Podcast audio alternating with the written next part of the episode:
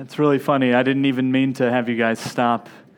But that is kind of a tactic that like kindergarten teachers use uh, when they're trying to get the room quiet. They just stop talking and see how many people follow suit until there's the one person that's still talking and it's really awkward. I didn't mean to do that this morning, I promise. Um, if you want to, go ahead and turn in your Bibles to Ephesians chapter 6. That's where we're going to be here this morning. And while you're doing that, I'm going to try to figure out how to work my iPad, which probably would have been helpful to do beforehand. Um, no, but seriously, while, we're do, while you're doing that, uh, if you would, if you have a bulletin, you should have received one as you were walking in. Uh, if you want to open that up, and don't want know where mine is, but there's a Connect card on there. And if you wanted to, if you, if you would like to, we'd love for you to. Go ahead and fill that out if, if you have a desire to know more about Veritas. If you'd like to know more about City Group or membership, um, how you can get involved, we have three separate teams right now that we're really uh, looking for volunteers for family ministry, hospitality, and, and right now our audio and visual team. So, if the, the, any of those areas you're wanting to serve, go ahead and, and fill that out. Uh, but most importantly, uh, if you have a prayer request, please take time, fill that out, and turn that in. You can turn it in here at the, at the bucket here while we take the Lord's Supper. Or we have a black box out on the hospitality table. And on your way out, you can just drop it in there. Uh, we, we would love to pray for you. If there's something that's going on in your life that needs prayer, um, as a leadership team, we would love to spend time going over that. So, if you would, go ahead and stand with me as we read out of Ephesians 6. and I have to apologize in advance. If, if you follow me on Twitter or on Facebook or anything, you may have seen that I posted something at around 4 o'clock saying, something to the fact as a new preacher, is it good to change your sermon at 4 p.m. on a Saturday evening? Um, so anything that you do see in your bulletin is, is not going to be the same. I apologize, but I figured I could follow suit since Garrison did it last week. and that's not a slight to him. I love him. Um, but yes, so it's going to be a little bit different. But as we read Ephesians 6 1 through 4, hear the word of the Lord. Children, obey your parents in the Lord, for this is right. Honor your father and mother. This is the first, first commandment with a promise that it may go well with you and that you may live long in the land. Fathers, do not provoke your children to anger but bring them up in the discipline and instruction of the Lord. This is the word of the Lord. Let's pray. Father, as we stop today, the Lord's Day, and take time to come together as a church body and worship you in song and in reading of Scripture and the hearing of the Word and the Lord's Supper and, and fellowship, Lord, I ask that you would be at work in our lives, sanctifying us. Lord, we need days like today. We need it because we live in a sinful and broken world. And Father, it's so evident around us that we live in a sin infested city, in a sin infested world that we need these days to be reminded of your grace, reminded of your goodness, and reminded that you are Lord over all. And so that nothing that is happening now is out of your control. So, Lord, as we take time to talk about children and parents, pray that you would use me to be able to speak truth into our congregation's life. Father, I just want to be a vessel used by you this morning. I don't know if I've ever prepared for anything where I've repented more while I was going through it. And Lord, I thank you for that. I pray that you would use some bit of this to, to bring all of us to repentance. Lord, I pray that your Holy Spirit would be at work within our hearts.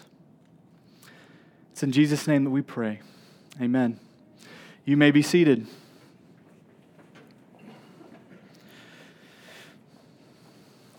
Sorry, I'd be remiss if I didn't mention if you don't have a Bible, you can turn to Ephesians 6 on page 569 in the little white Bible here on the end of your bench. I wanted to remember that this time, Brian. So, being a parent is one of the greatest joys of my entire life. And I know for many of you in the audience today, you would probably say the same thing. For those of us who have children, we had no idea what we were getting ourselves into.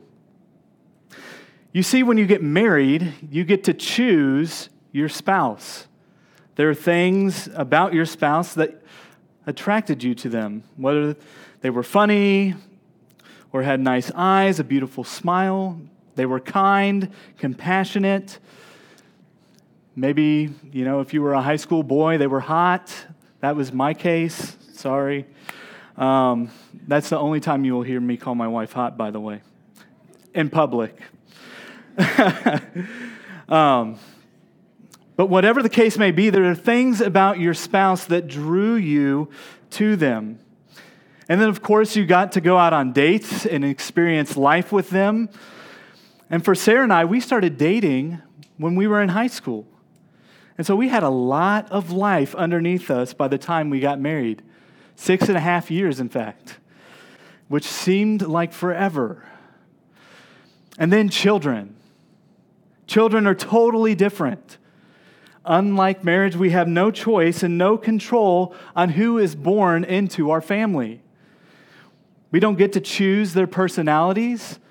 We don't get to choose the characteristics. We don't get to choose whether or not they're going to like sports or whether they're going to like to read, or whether they're not going to like a certain type of food. We don't get to choose whether they like red, white, pink, or blue. We simply don't get to choose our children, and sometimes, a lot of times, that creates conflict. If there's conflict and strife between you and your spouse, the person whom you chose to do life with, wouldn't there be that much more conflict between you and a person whom you didn't get to choose? Thankfully, God designed roles of parents and children in such a way that we can train and instruct our children to grow in Christ likeness. The main goal of our parenting should not to be excuse me, should not to be liked by our kids, even though that would be really really nice. The main goal of our parenting should be to show, to show our kids Jesus Christ and the gospel and pray that God uses that instruction to bring them to salvation. And we have not been left without any instruction from God's word and how these roles play out in our relationship, excuse me, how these roles play out in our day to day lives. There are many passages in Scripture which point us to the relationship between parents and children, and how we as parents are to raise godly young men and young women. And this is going to be the focus of our time together this morning. Our big idea this morning is not in your bulletins, but it's this, and if you're ready, parents are to use your God given authority to raise Christ honoring children. I'll say that again. Parents are to use your God given authority to raise Christ honoring children. And we will do this by walking through these two roles shown here in this passage. We will walk through the first point God's authority made visible in parents. And the second point, God's promise obtained through obedient children. And then once we go through these two points, I would like to spend just a brief moment with a special note to dads.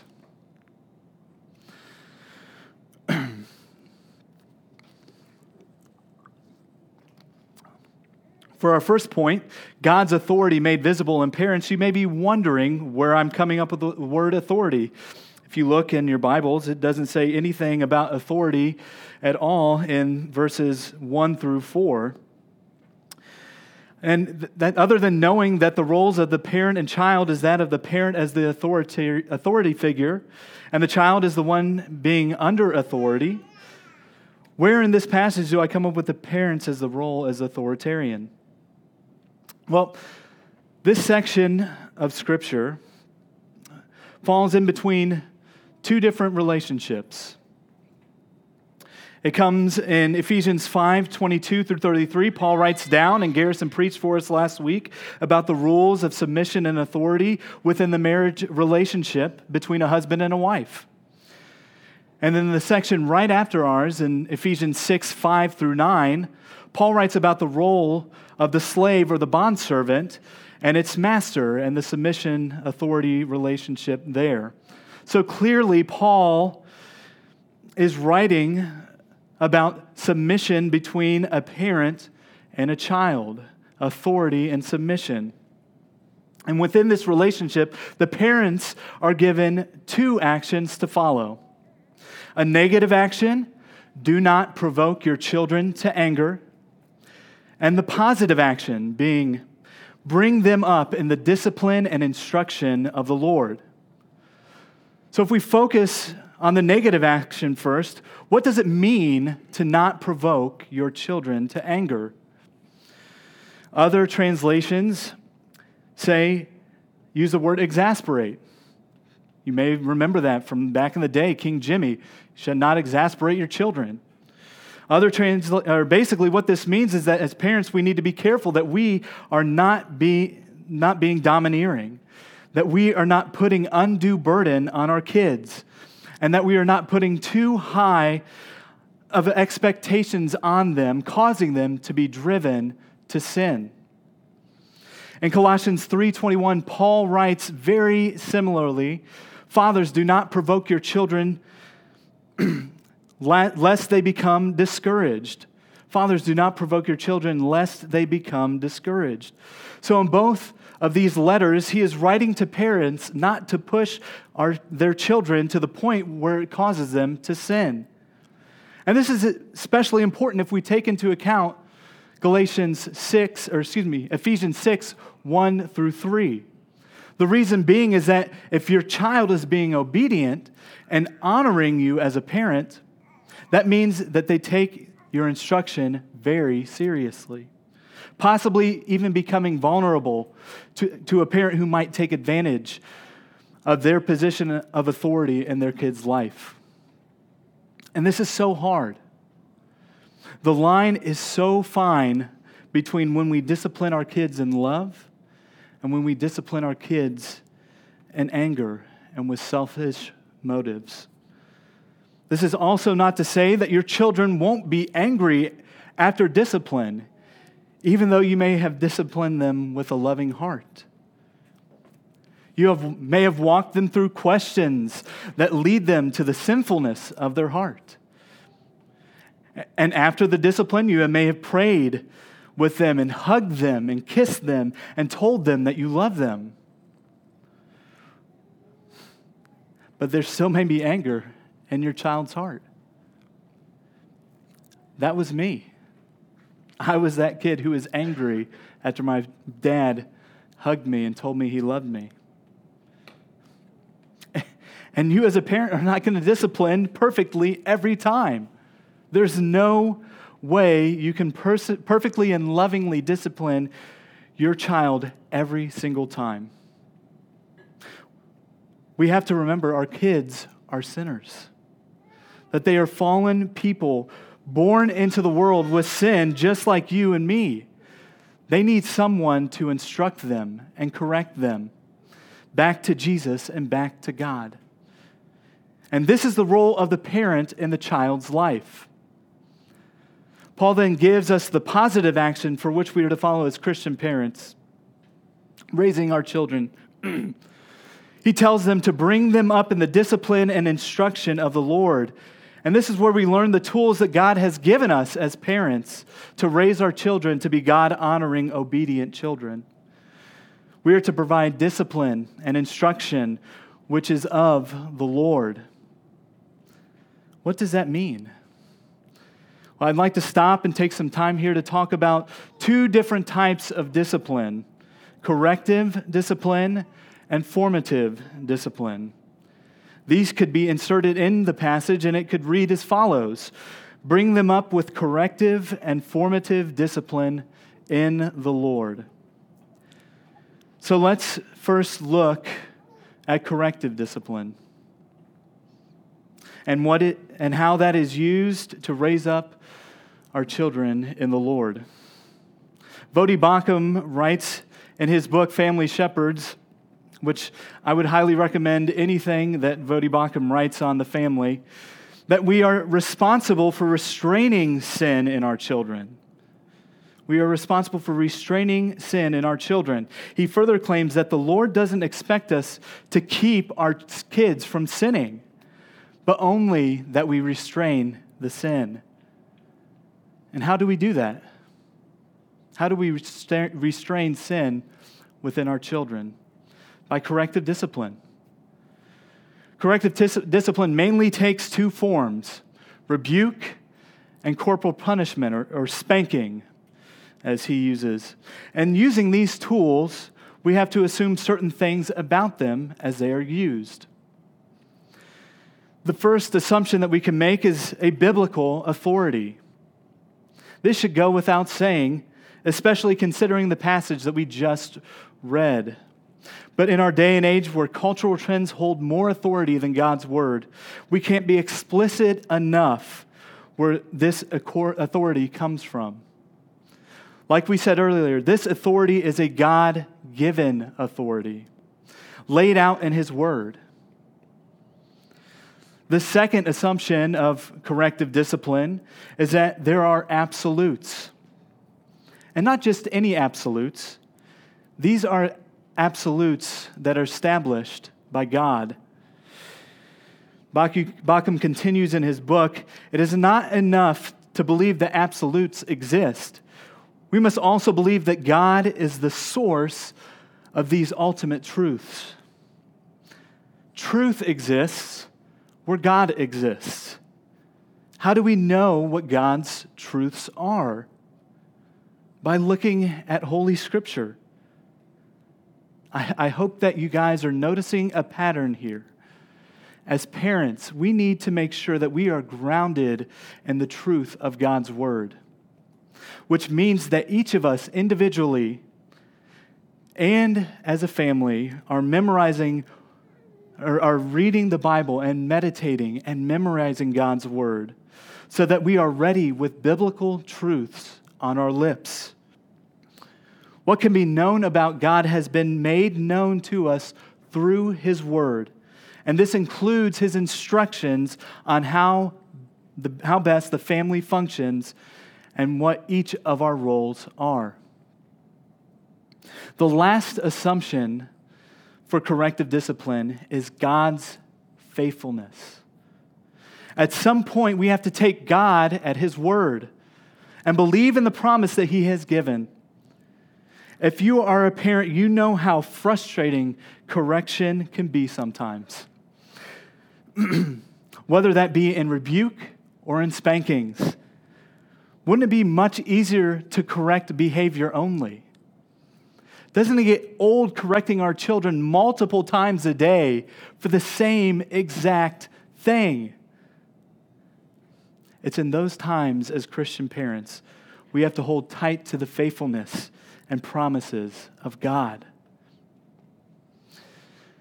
And now that we have a, a basis for this corrective discipline, how do we apply it? Again, we've mentioned it already. It's through rebuke or reprove and spanking. The way that, that he defines rebuke and reprove is as follows it means to correct, convince or convict. And this is what we need to catch here. And would not only imply exposure to one sin, but also to call a person to repentance.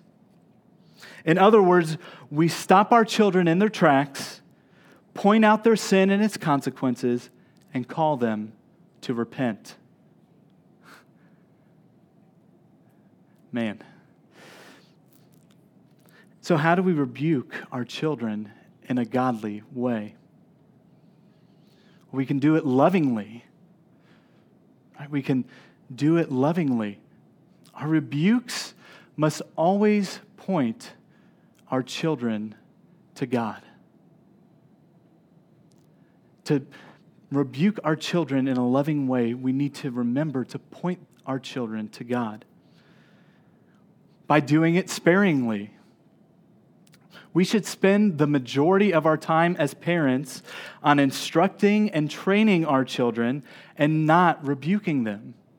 Now, that doesn't mean that we let it go when things come up, that we don't step in and rebuke or spank, but we should spend the majority of our time teaching our kids God's truth. And we'll get to that here in just a moment. And lastly, by rebuking the sin and not our children. As we point our children towards God, we should show them how their sin is displeasing towards God and not how they are displeasing towards us. I feel like that's very important that we show them how their sin is displeasing towards God and not how they are displeasing towards us. And again, that comes back to getting at more than just behavioral change. So we rebuke our children. And secondly, we spank our children. Thanks, Garrison, for letting me get involved in this one. I'm really happy that I get to talk about this topic. And I know that for some of you that this might be a controversial issue. But I assure you, when using spanking, excuse me, that when using spanking as it's called for in the Bible, it is not controversial at all. I'll say it again because I believe that. I know that for some this might be a controversial issue. But I assure you, when using spanking as it's called for in the Bible, it is not controversial at all. As parents, this is the last line of correction that we use when our children are rebelling against our God given parental authority. This authority is by no means a get out of free jail card to physically abuse our children. That is sinful and detestable and has no place within the family. Paul Wegner writes while the, while the biblical text encourages the use of corporal punishment in the training of children, in the spirit of the wisdom of Proverbs, it is prudent that the parent administer this discipline very carefully. So we dole out the corporal punishment. As we dole out the corporal punishment, we need to do so with a submissive heart to God. The world may see spanking as harsh and unloving, but Scripture would say otherwise. Proverbs 13 24 gets quoted a lot when making the case for spanking, but normally we just get the first half. Whoever spares the rod hates his son. But really, it is the second half of that verse that shows us just how loving this form of discipline is. But he who loves him is diligent to discipline him. This is a good example of how our discipline should never be severe and always be done in love. The writer of Hebrews also addresses the issue of discipline. In chapter 12 and verses 5 and 6, he quotes Proverbs 3, verses 11 through 12, which says, My son, do not regard lightly the discipline of the Lord, nor be weary when reproved by him. For the Lord disciplines the one he loves and chastises every son whom he receives. And if you scroll down to verses 9 and 11, he continues We have had earthly fathers who disciplined us, and we respected them. Shall we not much more be subject to the Father of spirits and live?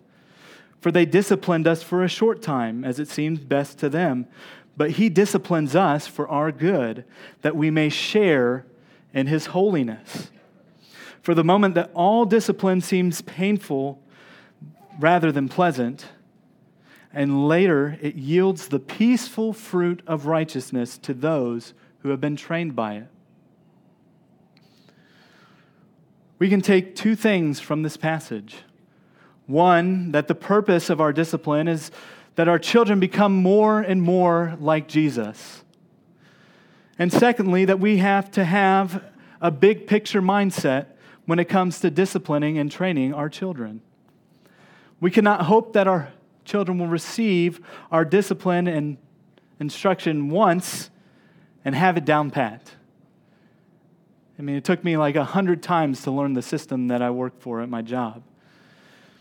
so, how could we ins- expect our children to have it down like that?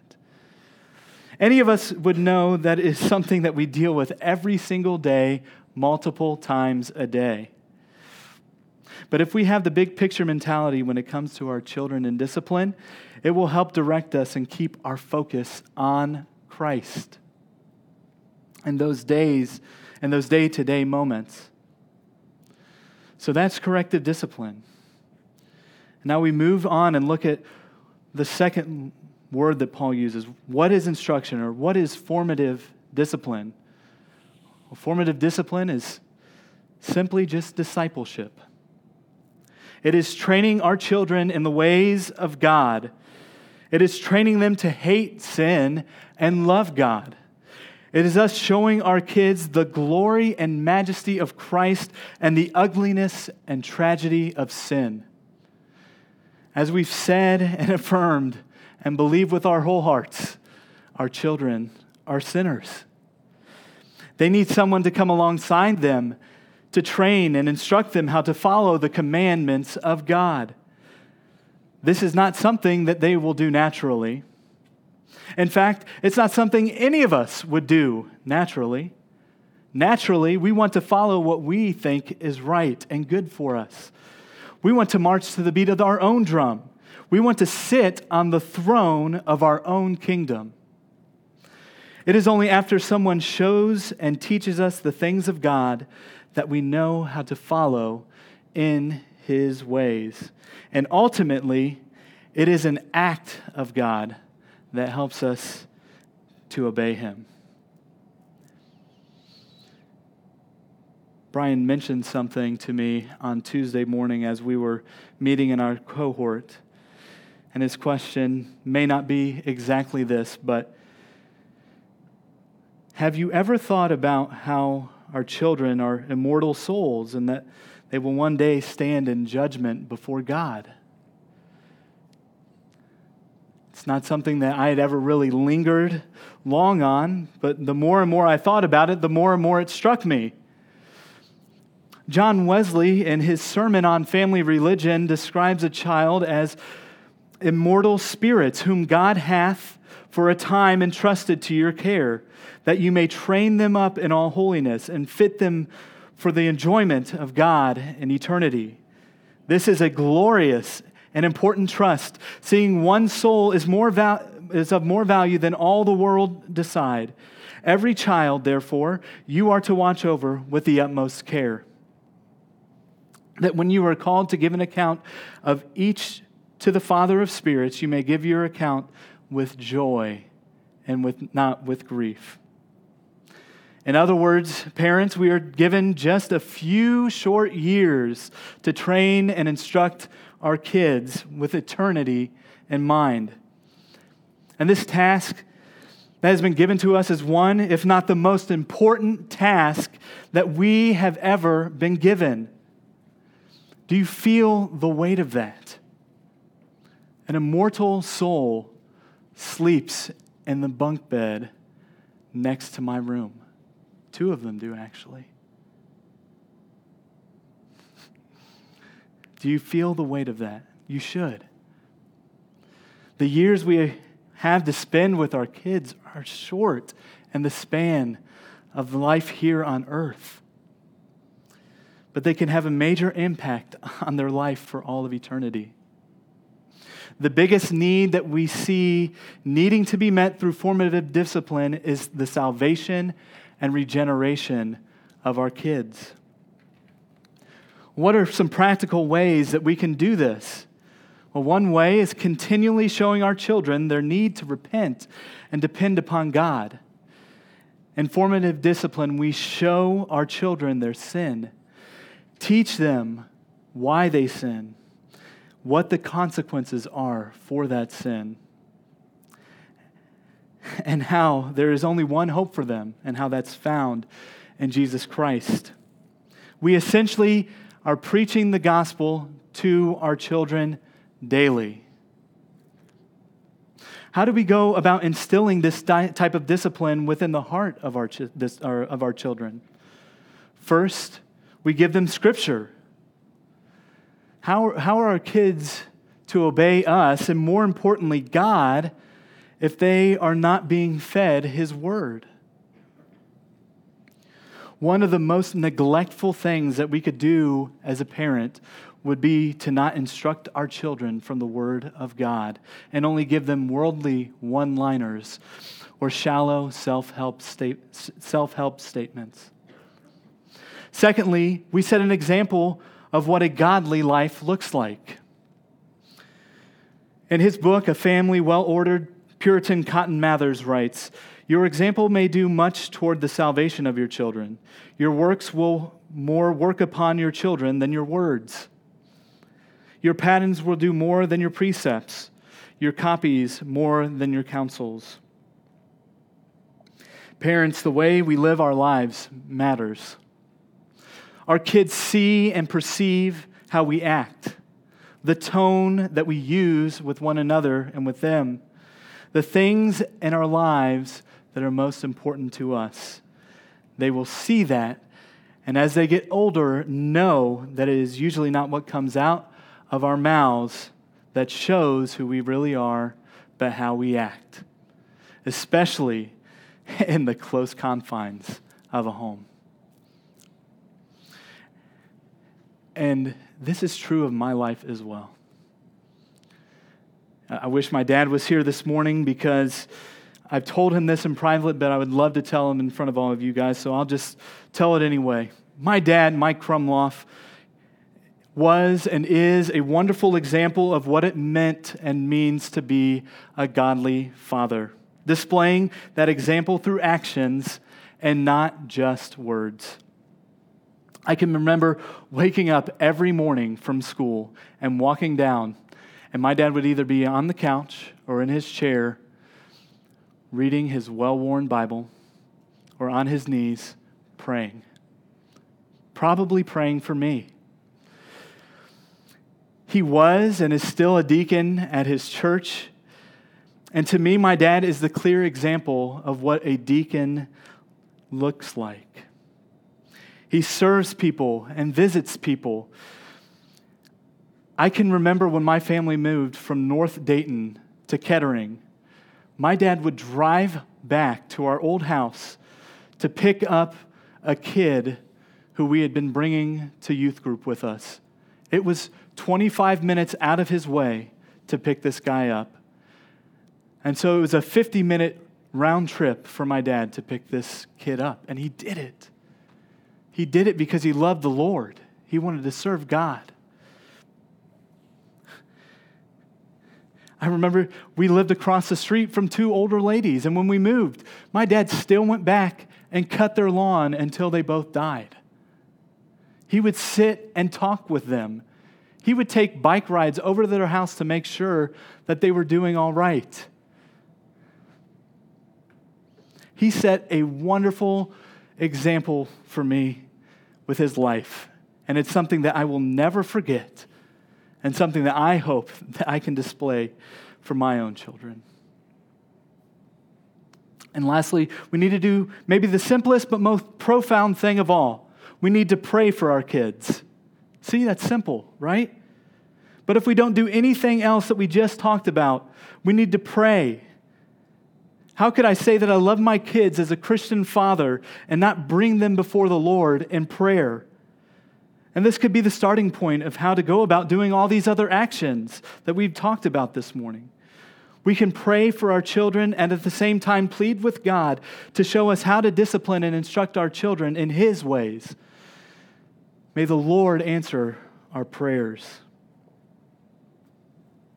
But as you may have noticed, I just skimmed over an entire portion of this section. Paul isn't just addressing fathers and parents here, he's also addressing children as well. And here we see how God's promise is obtained by obedient children.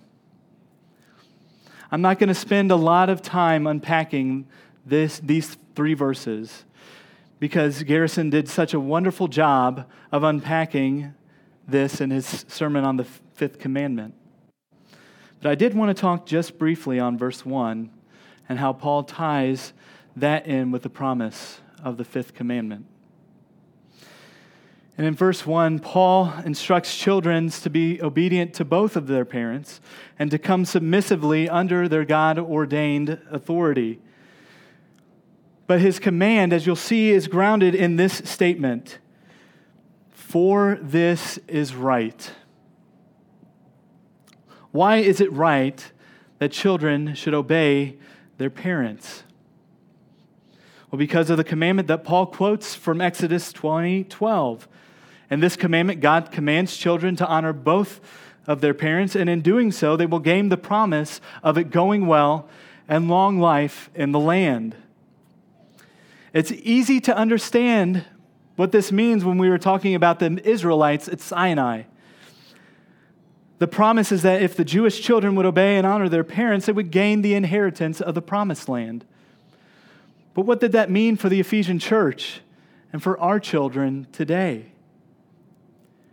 It is clear that if we look back to Ephesians 2, verse 11 and following, that the letter was written to both Jews and Gentiles. So the promise that Paul is referring to here can't be the same promise that was given oh so many years ago. In fact, some commentators would argue that the promise that Paul repeated, or that was repeated by Paul, was referring to eternal life that we have when we are found in Christ and that the land that God is referring to here is the kingdom of God, which would be everywhere since Jesus is the Lord of all. Now, as you can imagine, children don't always obey perfectly, right? And they struggle following after this command.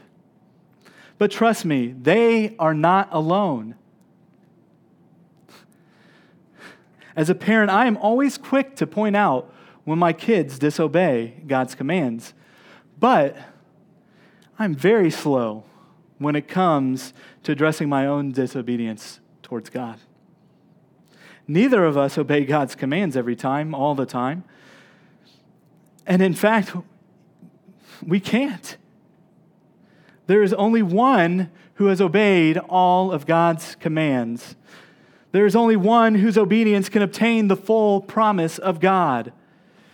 Jesus was obedient to the Father and fully submitted himself to the will of God. He was obedient to the point of death, even death on a cross.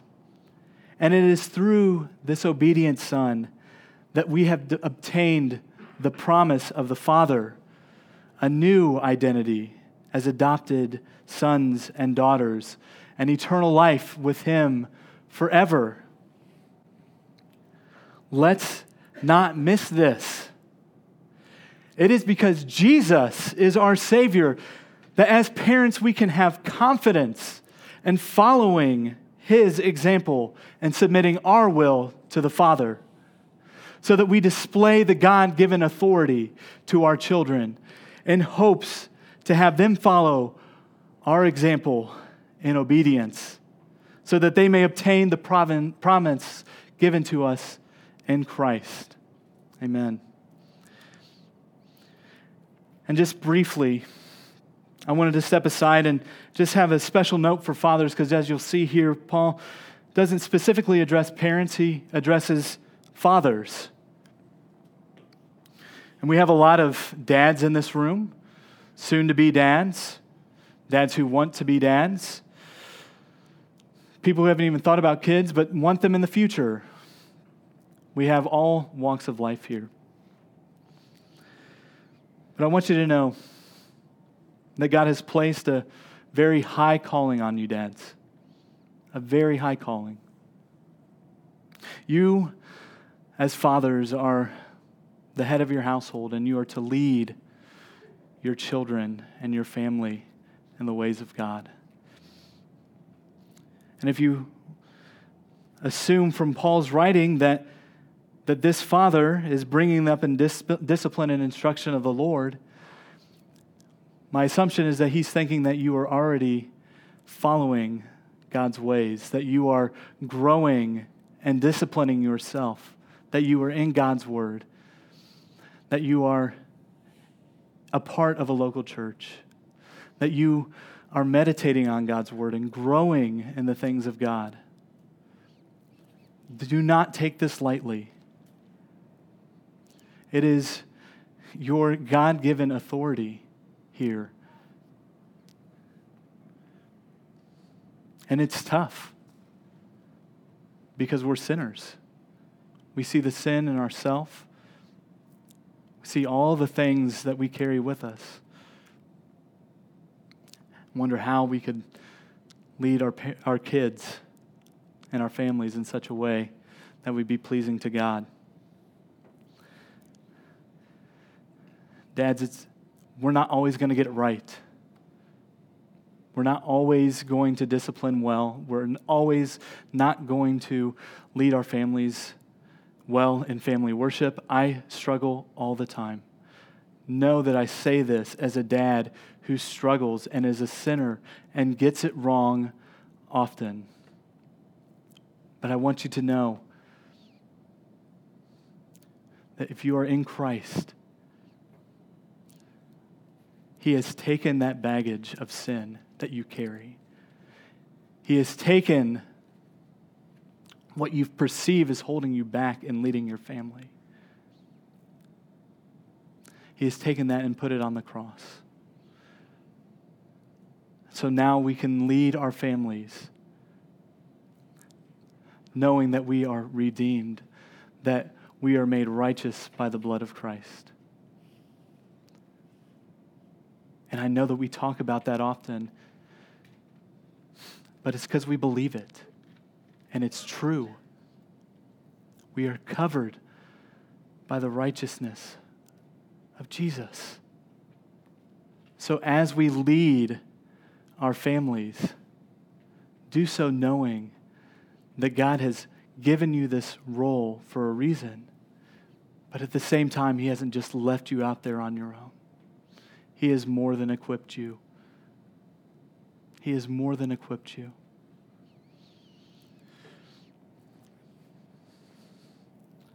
I'm going to pray, and then Garrison's going to come up and lead us in the Lord's Supper. Just want you to know how convicted my heart was in the process of preaching this sermon.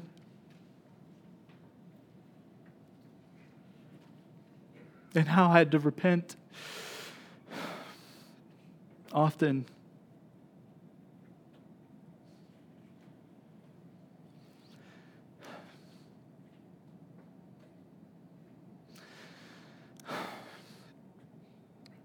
Oh God,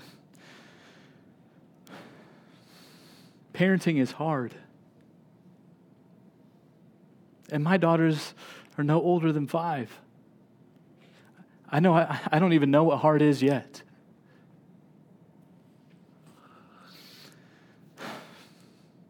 But Lord, you are a gracious God. And you have not left us to our own devices. You've given us Jesus. You've given us your Holy Spirit to seal us as your children. You have given us your word so we don't just have to languish, not knowing what you want us to do. We can look to the Bible and see what you've commanded us as fathers, as parents, as children to do.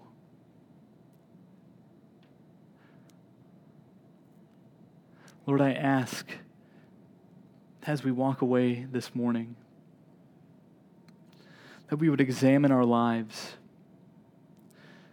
that we would look at areas where we may or may not be falling short.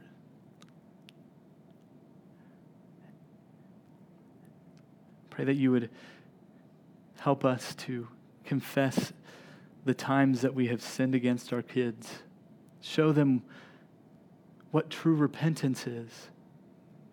How are they to know what repentance is if they are not shown repentance?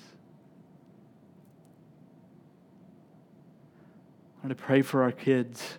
We have so many kids. So many immortal souls in this building today. And you've entrusted a lot to us. I pray that by the power of the Holy Spirit and in the righteousness of Jesus, that we would step up and take over our role. And that we would point our kids to you. It's in Jesus' name I ask all these things. Amen.